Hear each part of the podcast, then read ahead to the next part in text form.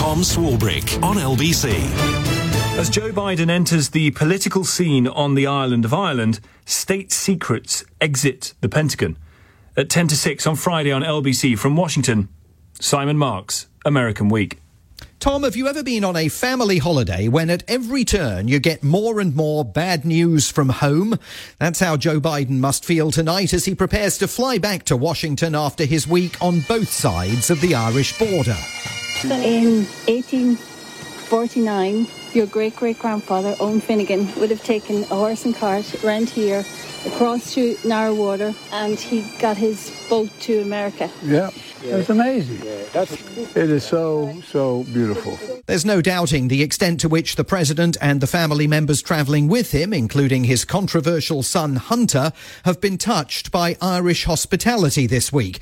No doubting as well the underlying message presented by the White House to the UK, given the president's half day in Northern Ireland that was then completely eclipsed by three full days south of the border. Facing questions about whether Biden hates Britain, the White House brushed them aside. But the relationship has felt a lot more special for the government in Dublin than for the Prime Minister in London. You know, it was great to welcome President Biden to the UK for I think the fourth time since he's become president. We spoke in particular about the incredible economic opportunities that are there in store for Northern Ireland. I think that's incredibly exciting. Not, though, as exciting as it would have been to talk about a free trade deal between the US and the UK. But before Biden departed Washington, the White House made it clear those conversations are going nowhere and that the president didn't even intend to raise the issue during his brief cuppa with Rishi Sunak.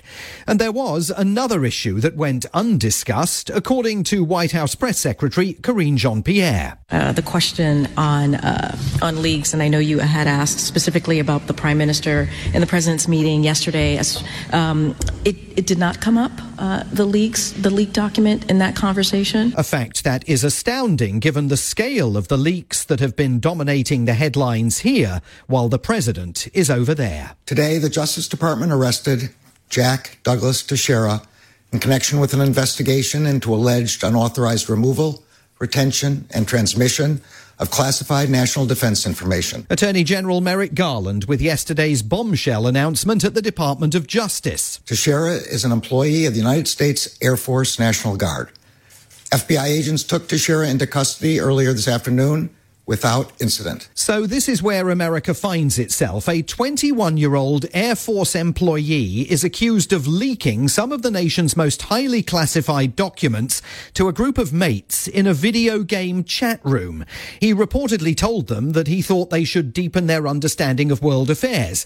And while he could have recommended they subscribe to the New York Times, instead he decided to share with them secret documents about the war in Ukraine and other highly sensitive matters that were only written within the last few weeks. We continue to review a variety of factors uh, as it relates to safeguarding classified materials. Pentagon Press Secretary Patrick Ryder announcing the Department of Defense has decided to oil the hinges on the stable door now that the horse no longer resides there. This includes examining uh, and updating distribution lists, assessing how and where intelligence products are shared, uh, and a variety of other steps. That'll fix it. Defense experts say thousands of people may have had the security clearances necessary to read the documents that Airman Teixeira is accused of leaking, which is extraordinary given the nature of their contents. Revelations that the US doesn't think Ukraine will recapture much territory from the Russians this spring, that Egypt was secretly planning to send munitions to Moscow,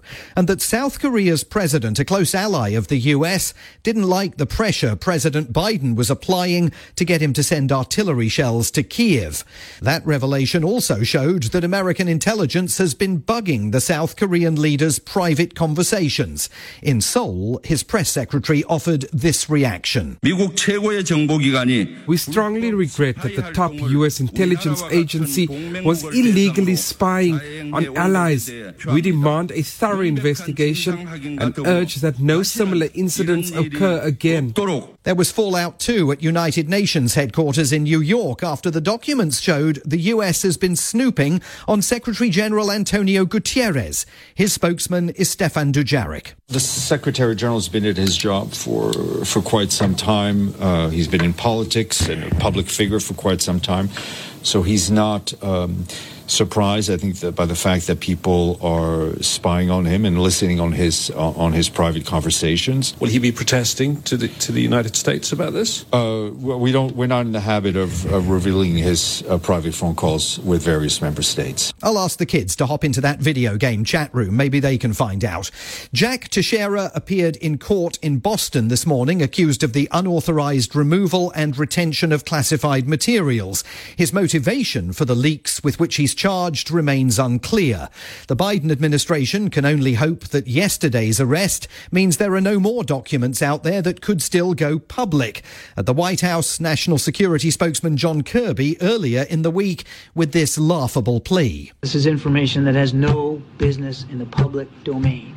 It has no business, if you don't mind me saying, uh, on the pages of uh, of uh, front pages of, of, newspapers or on television, and it should not be out there. Safe to say that Joe Biden doesn't have a lot of luck with classified documents. He is, after all, under Department of Justice investigation himself for allegedly mishandling some of them at the end of the Obama administration. He also doesn't have a lot of luck with some of his allies. This was the week when French President Emmanuel Macron went to Beijing. Amid all the pomp and ceremony, he warned President Xi that China will be deemed an aggressor if it arms Russia in the Ukraine conflict. But to the fury of Washington, Macron told reporters that Europe shouldn't get dragged into America's battles, a message he repeated later in the week on a visit to the Netherlands. I must insist on the importance of strategic autonomy. Being an ally doesn't mean being a vassal. Being allies and doing things together doesn't mean we can't think alone. The White House claimed President Biden is still comfortable and confident in his relationship with the French leader.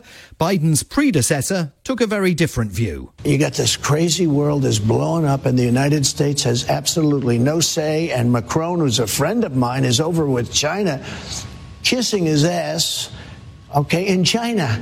Donald Trump spoke there on Fox News, which in and of itself is worthy of note. He's given two interviews to the network in the last fortnight. That's the first airtime they've granted him since last November. It's an indication that his lead over his rivals in the race for the Republican Party's presidential nomination is growing. Rupert Murdoch may have soured on him, but Fox can no longer ignore him. This week, though, there was a new entrant to the Republican race. I will never back down in defense of the conservative values that make America exceptional. And that's why I'm announcing my exploratory committee for president of the United States. Tim Scott of South Carolina, the only black Republican member of the U.S. Senate.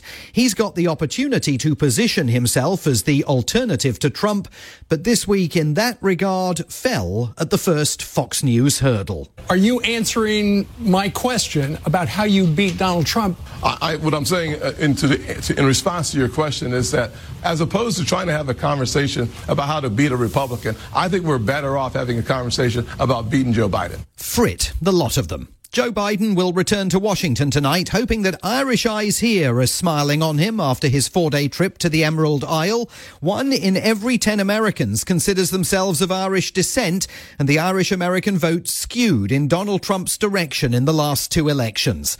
Joe Biden is hoping, Tom, that a touch of the Blarney this week will help him as he gets ready for 2024. From Washington, D.C., Simon Marks, American Week.